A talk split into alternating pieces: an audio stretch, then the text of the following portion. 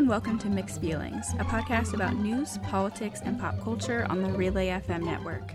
I'm Quinn Rose, and I'm here as always with my co-host Jillian Parker.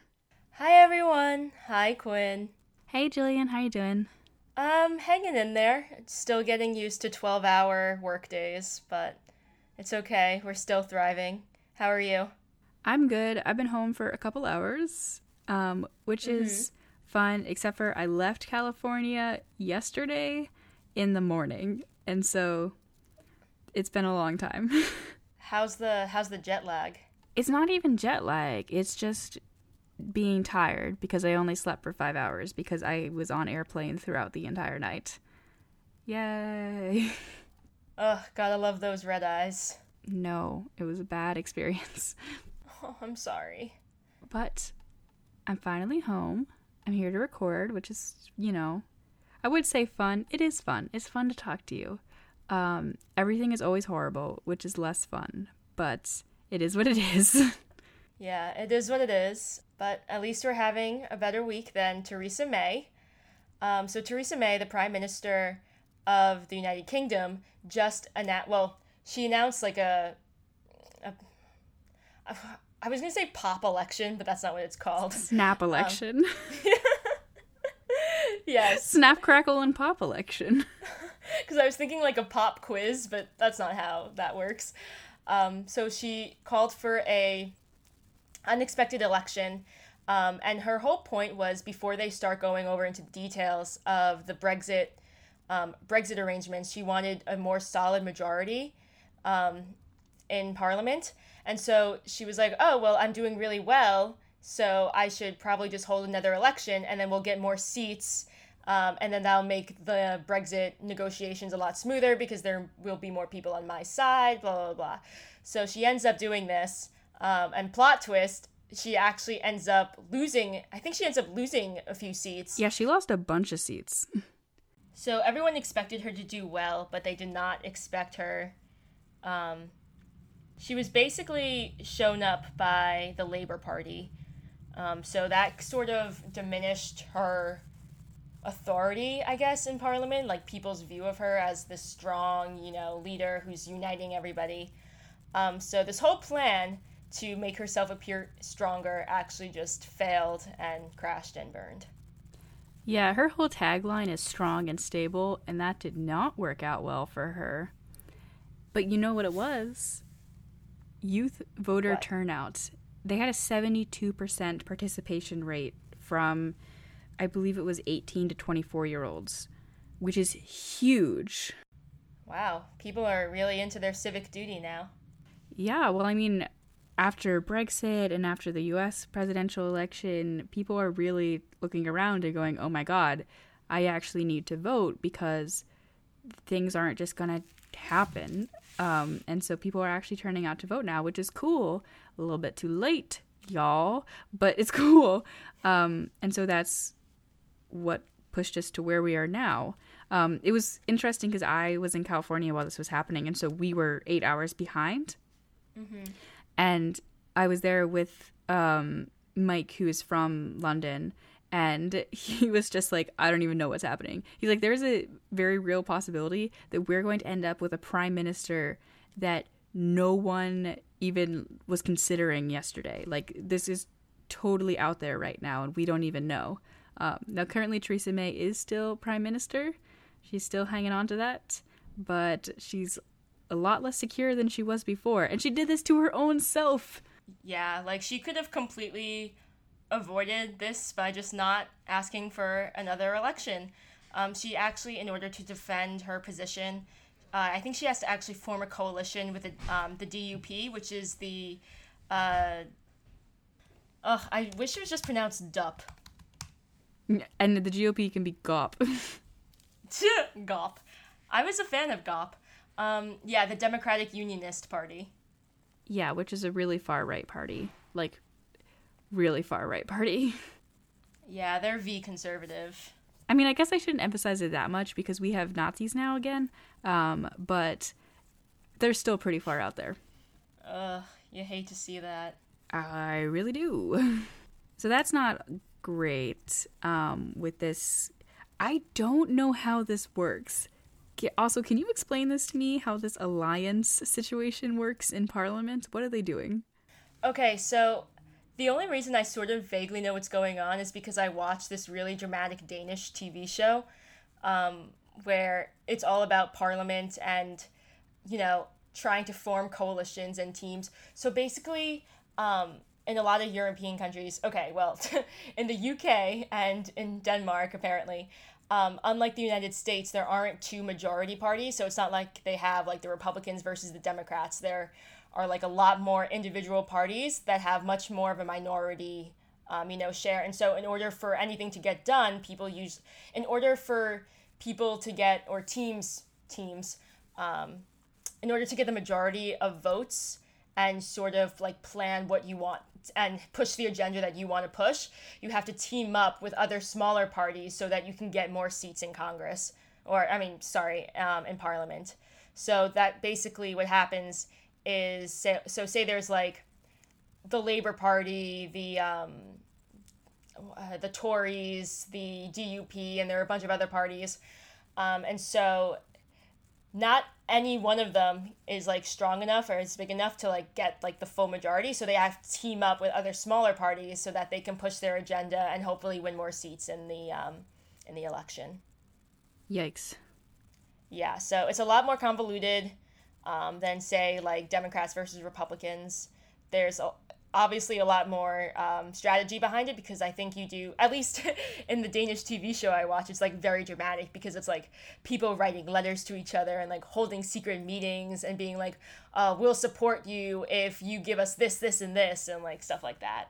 I'd like to say that's probably dramatized but I don't know. Also, since when do you watch Danish TV shows? Oh, we have to in my Danish class. That's adorable. Yeah, it's really cute. I don't really understand what's going on though, so thank God for English subtitles. Except that doesn't really teach us anything. but whatever. Also, didn't the British pound fall really far as this happened? Oh my god, do not even get me started on the economics of this. So, basically, all of this drama started, you know, when Brexit was first announced, um, and the pound fell like so dramatically because people were like, oh my God, I can't believe they're actually going to leave the Union. Like, I have no more faith in the UK, blah, blah, blah. And so the pound sterling um, fell or depreciated relative to all of the other currencies.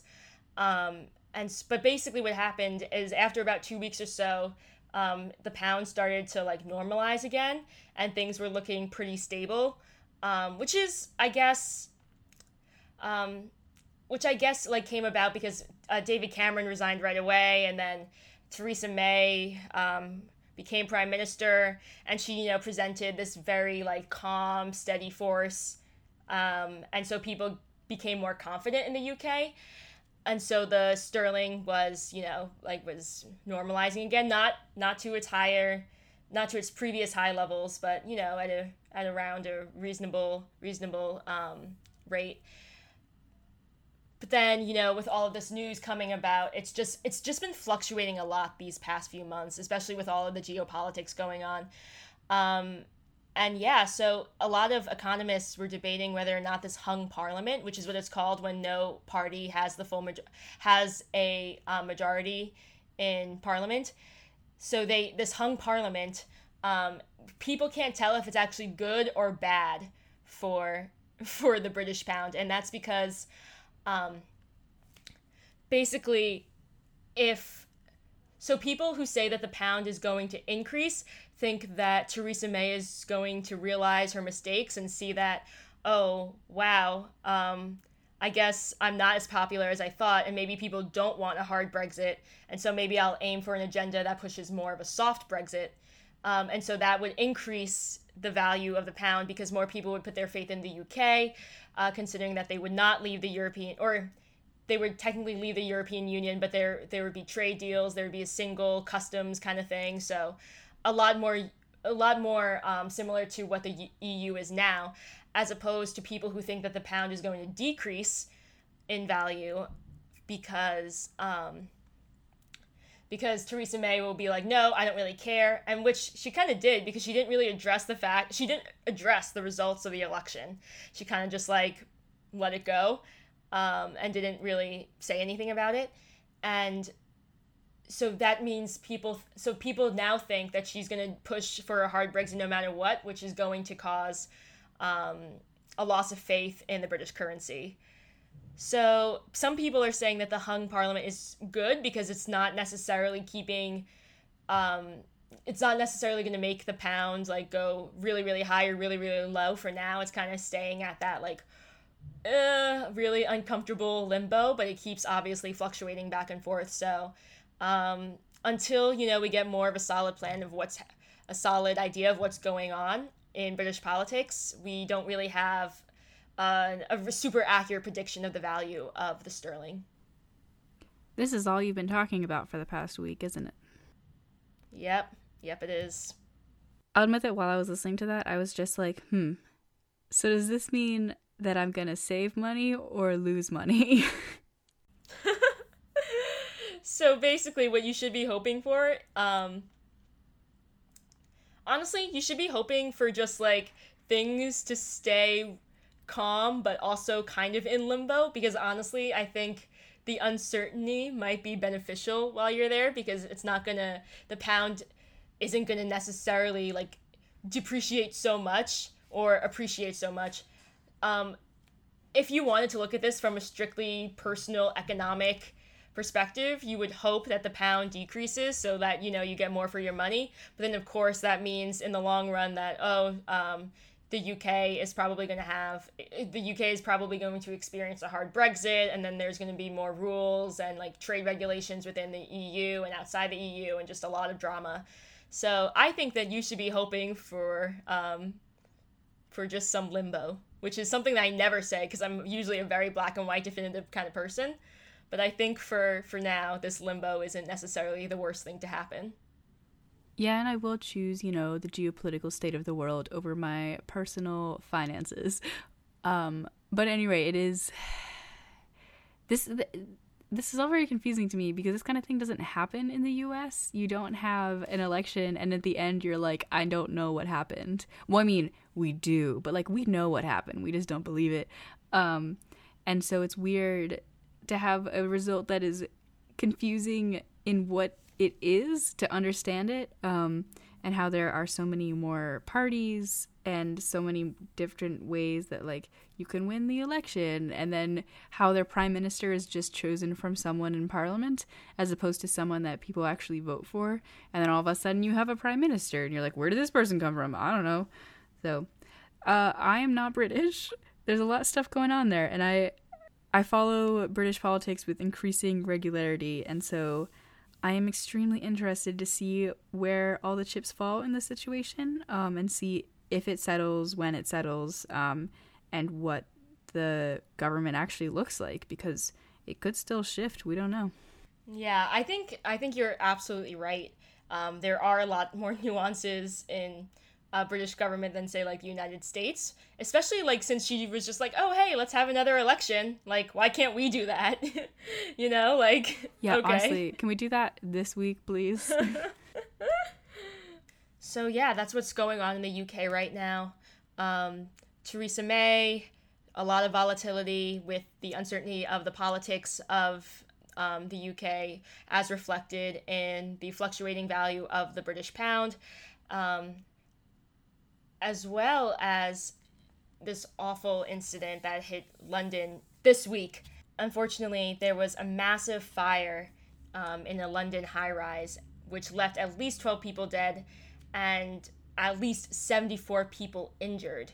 Um, the London Fire Brigade had to, you know, dispatch at least 40 fire engines, and it was just there were 200 firefighters at the scene in an effort to, you know, battle the fire in this, you know, building that was 24 stories high in West London.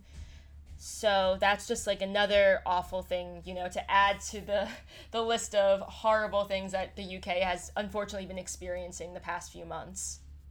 Yeah, there's a lot going on in London and the UK in general.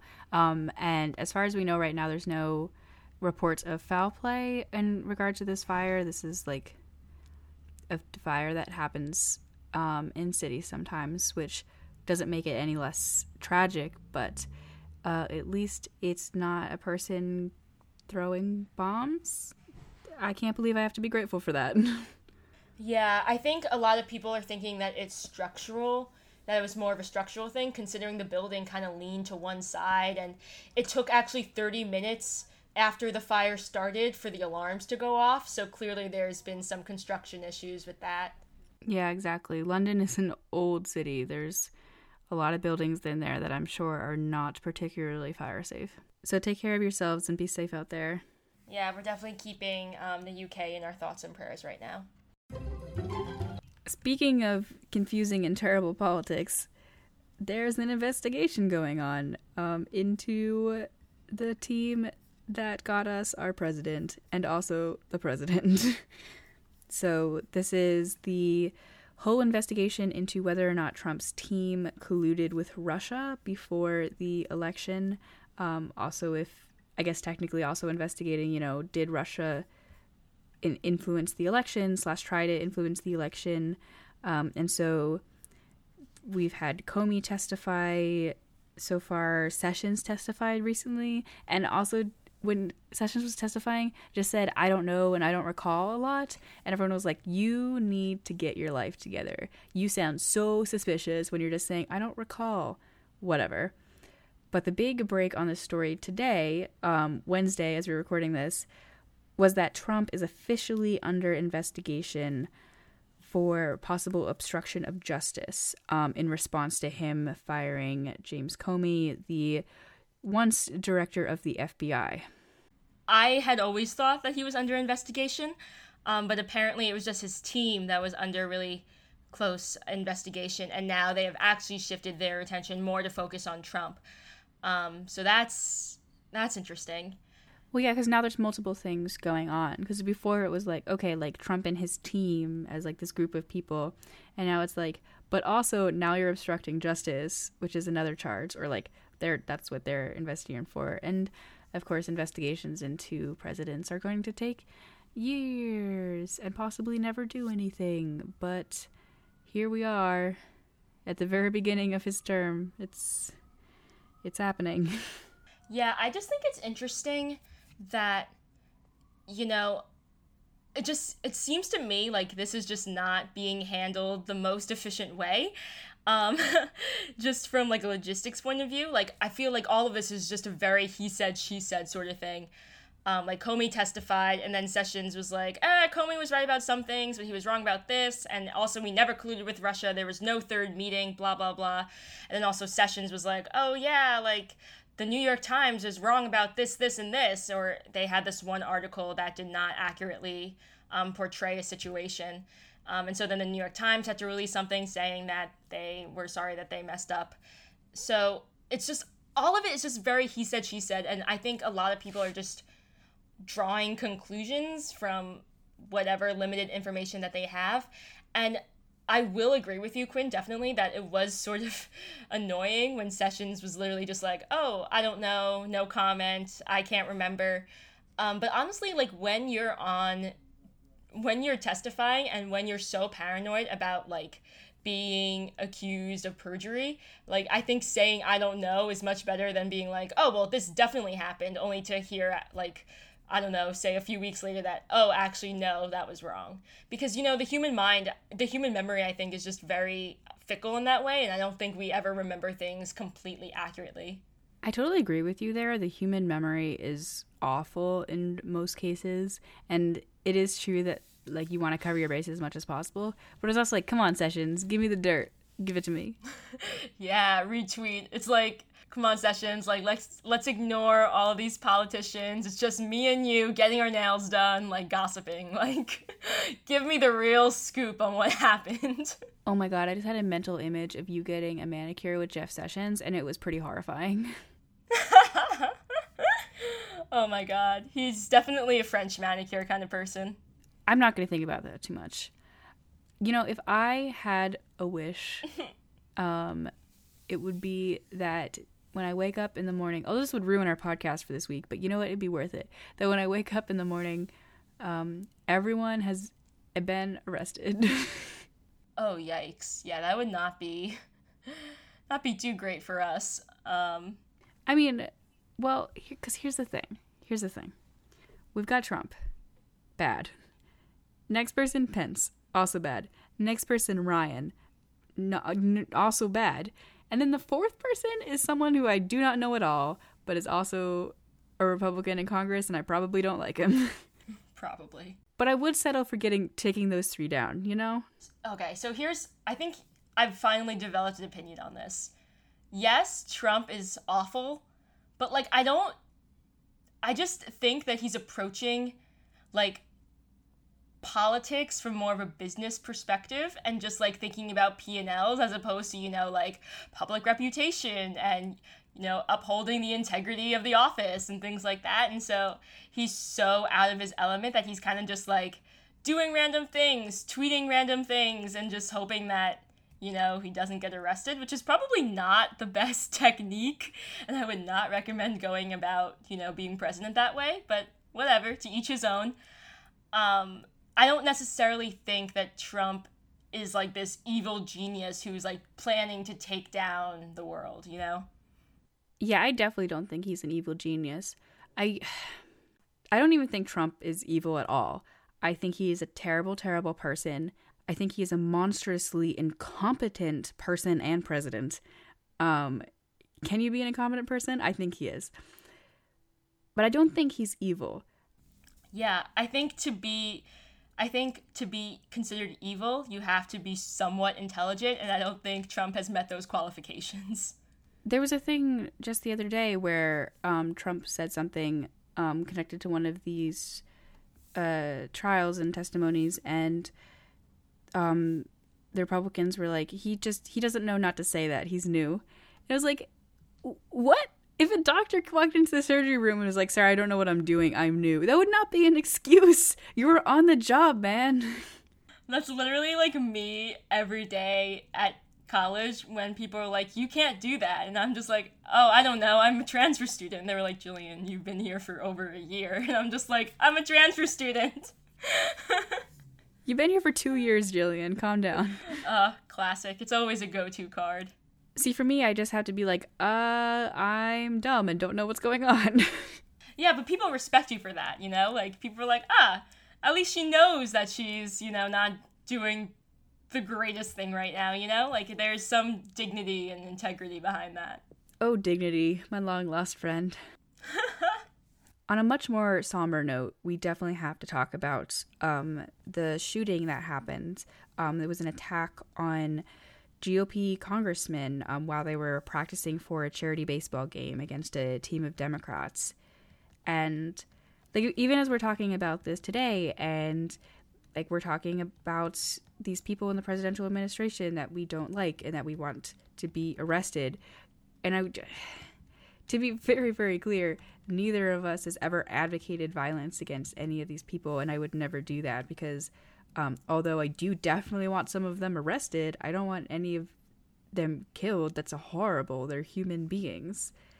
But it is also in context of today, where this person was someone who campaigned for Bernie Sanders. Um, he really hated Trump and he hated the GOP, and it's really scary to see that extremism come out um, in i mean this is not a normal time for politics but this is bringing that far and beyond. Um, and i think that we've seen that a few times from the other side like on the Jo Cox's murder last year.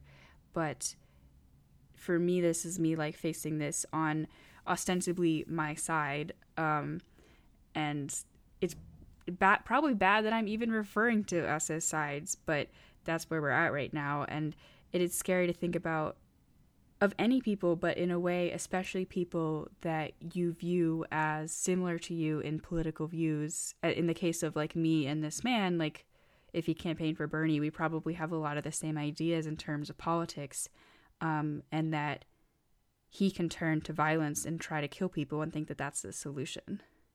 This was just so so awful and i just like can't even like I came into work this morning and someone told me about this and I was like, "Wait, what do you mean like what do you mean baseball practice? Like I thought that was some like fancy political term that I didn't know. And uh, my coworker was like, "No, Jillian, like literally baseball practice." And I was like, "Oh my god."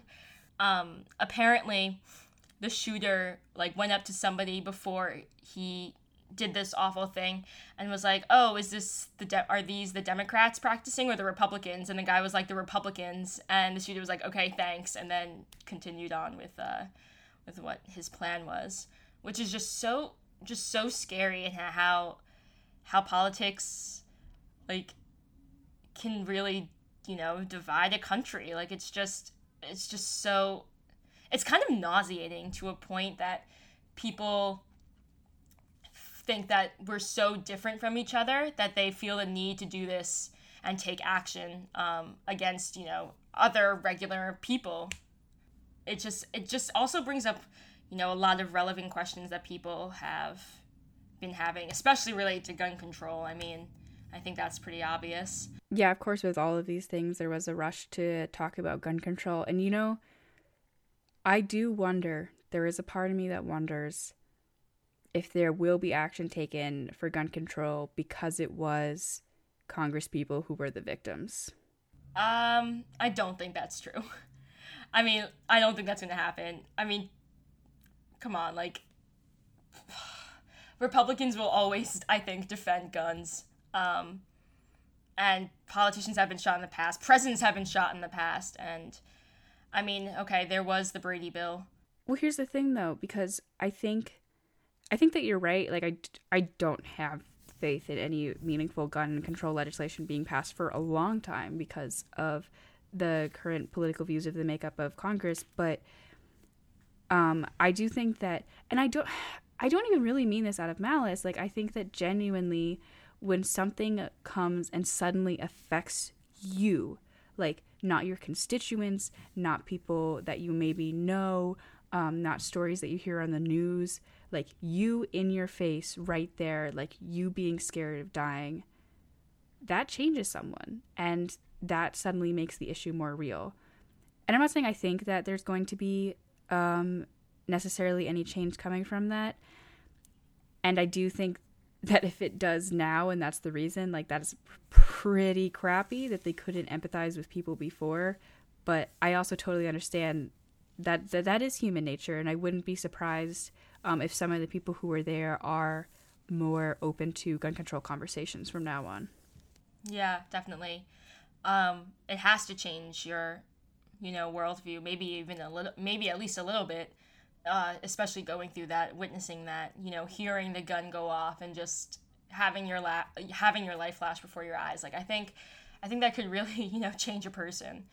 This is also a good time, I think, to mention that next week we are going to have a different kind of episode. So because of I, I mean because of me going on vacation, let's be real, um, we are going to pre-record an episode for next week. But because you cannot pre-record a news podcast, we're kind of doing a bit of a meta thing. And this was planned even before this happened, um, but it makes it even more pressing. Is we're going to be talking about general thoughts, coverage, reflections, um, and looking at the overall arc of time over the past six months or so that this podcast has been around, slash, you know, since the election as they happened at the same time. Um, and also talking about questions like this like, what does it mean that we are putting politically biased words out there in the world? Um, what does it mean that people are listening to us? What is our responsibility with that? Lots of interesting questions. Um, and hopefully that is a cool conversation for you all to listen to. I am looking forward to talking to you about it, Jillian. Yeah, I'm definitely I'm definitely looking forward to this dialogue. I think it's going to be really a really cool um, conversation to have, and just I don't know. I think it'll sort of be interesting to have to have this episode um, and that's kind of like a TLDR of literally all of the episodes before it. So if you ever, I don't know, if someone came in to listen um, to our podcast and didn't want to listen to episodes 1 through 30, they could just listen to 31 and be like, oh, so this is what I missed. Slash, if you've been living under a rock for the past six months, then like, we got you. yeah, we got you covered. No worries. The TLDR by Quinn and Jillian. In other news, our favorite, or at least most commonly used forms of transportation, Uber, uh, Uber has finally confirmed what many people have been suspecting. um, the company is going to raise fares, but only for certain types of people. Um, and of course, you know, this thing is called price discrimination. It happens all the time, especially, you know, with, with uh, airpl- airplane tickets, um, because business seats are obviously more expensive than um, regular economy seats. But who really cares? You're all going to the same place. But, you know, you can segment the market and um, have deals that appeal to certain customers, blah, blah, blah, etc., etc. However, what Uber wants to do is basically use the data it collects from the customers to uh, make guesstimates about how much they're willing to pay for a ride. So, for example, people traveling to and from really nice neighborhoods will would probably pay more for an Uber than someone say someone like a college student traveling, you know, from downtown. So I just think that's really interesting. And yes, it's slightly terrifying, and I'm kind of mad, but only because I didn't think of it first. Like, it sounds like a genius idea to me. Yeah, this whole thing, okay. Like you said, price discrimination is a really standard idea in economics, and it's technically the smartest, most efficient thing to do. But I think in this case, it is also shady as hell. oh, yeah, definitely. Like, if people had a problem with surge pricing, like the the backlash if this actually becomes a super um, prevalent thing is just oh my goodness, I can't even begin to imagine.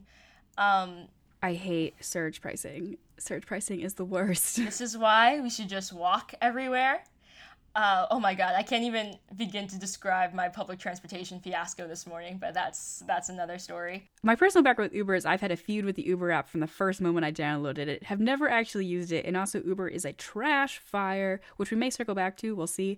Um, and so I've actually only ever used Lyft, but I almost always just use Lyft when I'm traveling. So like I was just in California and you know if I need to get home at night, I'm not going to walk by myself in the city like I'm going to take an Uber home or a Lyft home. It's just uh standard language. Um I'm going to take a Lyft home. And so with me like on vacation already spending money and like um often in like nicer areas because you know I'm on vacation, like I'm out for the theater or whatever. Um and then I could totally see me getting like higher pricing because it looks like I can pay more for price discrimination. And I do not like that idea at all. yeah. Um, I just think it's interesting how, like, yes, this idea is absolutely brilliant, but how realistic is it? Like, obviously, if people have to start paying more money to go to the exact same place or exact same distance just because, you know, they're coming from a nicer neighborhood, like, that's obviously going to make more people turn to other other forms of transportation, you know, like Lyft, um, until prices become competitive again, and Uber has to stop, you know, with the price discrimination to that to such a high extent. Um, so it's it's definitely gonna be interesting to follow at least. Like I think I think this is such a cool concept, and I really do I really am interested in how it plays out in real life. Yeah, I think it's a good point the term in terms of competition because especially with Lyft because um, Lyft isn't everywhere that Uber is, but uh, they have very very similar um, areas and markets. And if people start noticing that Uber is always more expensive than Lyft in certain places, they're just going to stop using Uber until the prices go down. Granted, not everyone because not everyone has both. Not everyone's going to check, but like if I if I had Uber and I opened up the app and it seemed like it was more expensive than I felt like it should be, I would definitely go and check Lyft and see if there was a difference or if it's oh like oh no it's just like really busy so they're both expensive. But if one was markedly higher than the other, I would definitely use the cheaper one. Yeah, that situation actually has come up um, in the past for me. Like one time, like Uber came up, I checked Uber first, and it was like, oh, um, this is like $26 and I was like, "Oh, that's ridiculous." And then I went to Lyft and it was like $11 and I was like, "Ha, now that is more like it." and I went with Lyft. Look at me comparing prices like a smart consumer. Yeah, except it was really awful the other day because I was going uptown um, and I paid nine dollars for an Uber, and then I was literally going downtown, like the exact same route, and I had to pay 20 27 dollars because you know supply and demand of the lunch hour rush. Take the subway, Jillian. Okay, no, because I tried taking the subway this morning and I ended up being late to work. We will okay we'll teach you how to use the subway another day. Um no i actually used the subway correctly. It was just that there were delays. And delays make me so angry. What is the point of saying that a subway is going to come at this time if it's just not going to come at that time? Like you shouldn't you have a better chance of just showing up to the subway and praying to god that some sort of train comes and you get on it. Like oh this is ridiculous. I mean that's mostly my strategy that's a smart strategy because it probably saves you a lot of time in planning, um, which is what I did, and to no avail, but whatever. One more note about the price discrimination thing is the whole idea behind this concept is that it um, brings the point of like what consumers are willing to pay closer to the actual price, or I guess vice versa. It brings the price closer to what consumers are actually willing to pay. So if you have um, someone with more money who's therefore willing to pay more, then they're getting a higher price. That's like the idea. But it's also people, just because they're willing to pay more doesn't mean they want to pay more. Like, for example, I. I'm just to keep using my vacation examples. Sorry, y'all. So, I was staying in South San Francisco when I was in SF and I was in the city and I needed to get home and like it was late. I didn't feel 100% safe. I didn't really know the transportation system and how to get there. I would have paid a lot of money for a lift to take me home where I felt safe and I knew that I would be fine. In no way did I want that. I would have been really upset with it, but I would have done it. And so, from the perspective of price discrimination, they would want to charge me exactly that amount. But that's a terrible system, from my perspective as the consumer it's a terrible system if you're looking at this, you know, from an emotional standpoint and from like a I, don't know, I guess oh, fine, a moral standpoint, but I don't know, man, like your unhappiness with having to pay that much amount of money doesn't cancel out the fact that you are willing to pay that um, that much money and doesn't cancel and does not contribute or um, impact like your emo- negative emotions about this wouldn't impact their P and L. So it's just it's a it's a losing game, my friend. A counterpoint to that, though, is because my Lyft home that night was kind of pricey, um, not as much as I was, you know, willing to pay hypothetically, but still, you know, a little expensive. So the next night that I was out, I planned to get home before dark and I could just take the train and I felt totally safe. Um, and I knew the areas that I was walking around in. And so I just wasn't giving Lyft any of my money. so there's always the risk of that, too. Yeah, true. It works both ways, people. It works both ways. I also just want to take one minute to talk about the trash pile that is Uber. And so, to be clear, all companies are bad, pretty much. Sorry, Jillian. Like, none of them care about you, they are all immoral. But Uber is particularly bad. and especially. I never said companies were moral, but just sorry, sorry, go ahead. I'm just. I, I know I'm like offending your secondary religion when I speak out against capitalism. hey, I'm all like, you can call capitalism moral, immoral. I don't really care. Um, I just think that it should be legal and should be embraced in every society. anyway, so Uber has definitely been in headlines over the past few months. Um, the one that really kicked him off was this blog post by Susan Fowler detailing all of the ways that she was sexually harassed and just treated horribly while she was at Uber. And since then, there have been so many more reports of sexism and stuff going on there. The latest one is one of their board members um, made a sexist joke at a meeting about addressing sexism in the company.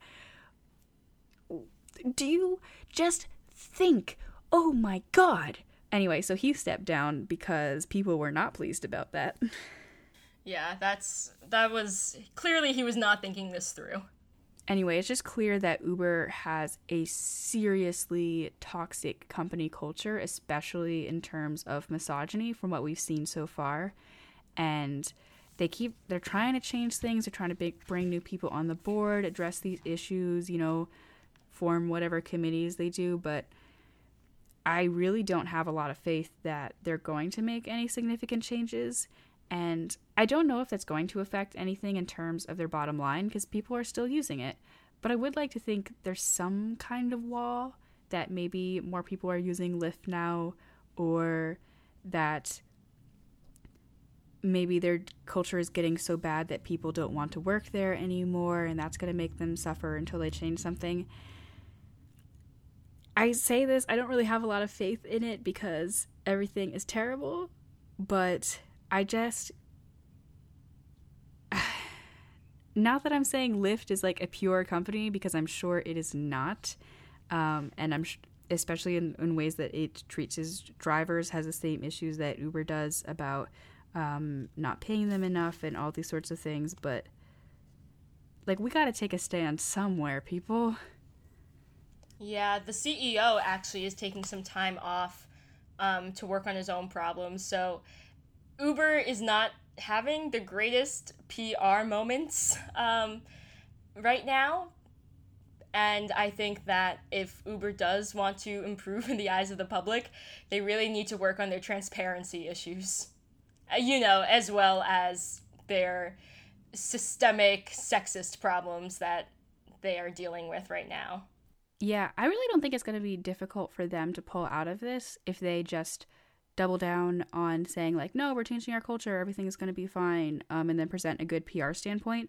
But i think that if they keep sleep, slipping up um, in the same ways that they have been that they're just going to keep going down and down and down. Yeah if uber ever wants to go public like they really need to get their act together like yesterday and I mean, for the sake of the female engineers who do still work at Uber, I hope they are changing their culture and that things are getting better. And it is a really convenient ride sharing service. So, like, good luck. But uh, I am not optimistic. Jillian, guess what happened this week? What, Quinn? The Tonys happened this week. you sound so excited. It's adorable. I was so excited. I watched them on West Coast time and live tweeted them on West Coast time, even though no one cared because it wasn't actually live, but I cared. And I read back my tweets the next morning and I was like, oh, yes, I enjoyed this. And so that was all worth it. you read through them and you were like, aha, I still have no regrets. so I'm going to talk about it because this is my podcast and so I can do what I want.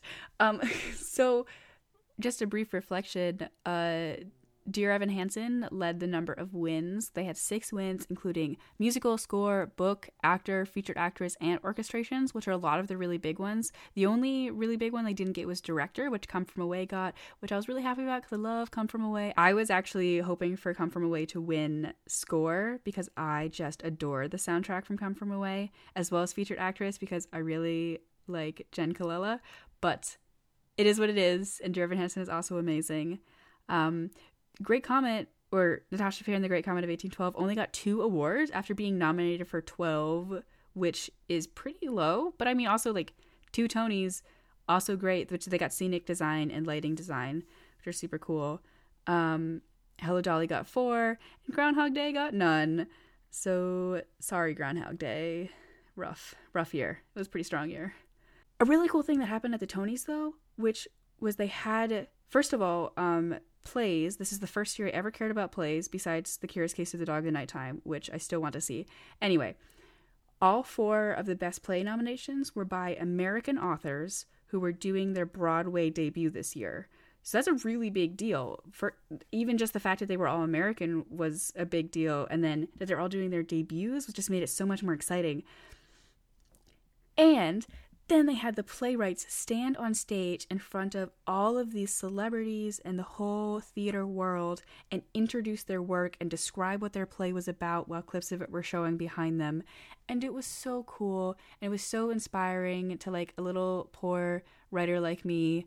Um, one thing that I love about the Tonys is they always take these moments, um, whether the hosts are saying it or oftentimes in when people win awards, they talk directly to you know those theater kids in the audience and they're always encouraging them and saying like i watched the tonys every year when i was a kid and i dreamed of being up here and now i am and now you can too. And i always think that's one of the most beautiful things about this award show in particular. And i feel like they added a whole new layer to that this year by having these playwrights who are often not put in the spotlight because like they aren't the face of the shows. The actors and the directors are the face of the shows but they put these writers front and center and said like look here we are here we are presenting our work and you, this is also an opportunity for you to succeed in this world yeah it's definitely inspirational um, i think it's really cool to like even if you're a kid just watching this to see this and be like oh you know that could be me Um, so I definitely think that the Tonys is super impactful in that way, and also, I don't know. I think any celebration of art, especially, you know, I I always have had a soft spot for theater and the stage and whatnot. Obviously, I'm not an expert like you, Quinn, but um, I do have such respect and, and admiration for all the people involved. I do, of course, have to be critical of things that I love, and so I will take a moment to discuss how extremely white it was, um, which I take particular umbrage with, considering that last year. Last year, they made jokes about how white the Oscars were and how diverse the Tonys were, as if no, as if people didn't know that 90% of the Tonys diversity was because of Hamilton, because like everyone in Hamilton was a person of color and they were all nominated for things. And and of course Cynthia Erivo, who is everything. Um, but then this year it was back to being extremely white, as white as theater and Broadway especially has always been. And there were only two winners this year who were people of color, and um, there were no winners in the acting categories. So that's pretty bad from last year, which is the first year that all four um, major musical acting categories were taken by black people for the first time, which again was three Hamilton winners and Cynthia Erivo. but there was some really cool stuff that happened. Two of the best play nominees were female. Um, a female director won in the play category, which is cool. It's always great to see female directors being recognized, especially since they're so underrepresented in theater and in movies. Um, and the, uh, Dear Evan Hansen, which was the biggest winner of the night, was produced by a single female producer, which it's rare for a show to have just one like head producer as it is, and for that to be a woman is like practically unheard of. And so that was really cool to see. On the other hand, almost every single other person involved in the making of Dear Evan Hansen is male, and so that was less exciting. But there was at least some really cool stuff that happened on that front this year that I was excited to see, especially like especially like women behind the scenes being recognized for the work that they put in. Oh, um, I took theater lessons once with uh, the person who trained Lindsay Lohan, so that's exciting. That's the extent of my theater experience. That is so random. What? Why? I have so many questions. You took theater lessons? Yeah, I used to be really into like theater and music and stuff. And how did you get Lindsay Lohan's theater teacher? Why did you even know that? She's like, well, I went to high school with her brother. Um, and also like she's from Long Island. So, uh, and I like was going to like different acting places and stuff when I was a kid. So, I don't know, it sort of just happened. I never knew any of this about you. This is a whole whole new side of you, Jillian. Oh, you know, you know, you don't know many things about me, Quinn. It's quite an I'm quite the uh the enigma. Okay, we're gonna finish this conversation off the recording then, as I learned everything about Jillian and how she's an international cat burglar. but seriously though, everyone, thank you for listening today. You can find us on Twitter at Mixed Feelings FM or at relay.fm slash mixed feelings, um, where there is a contact form if you want to send us an email. You can also send us a DM on Twitter if you would like. You can also find us in Apple Podcast, where it would be super cool if you left us a review. You can find me on Twitter at aspiringrobotfm. And you can find me on Twitter at underscore Jillian Parker. Thanks for uh, thanks for talking with me, Quinn. Thanks for talking with me, Jillian. Always a pleasure. I'm Jillian Parker. I'm Quinn Rose. And these were our mixed feelings.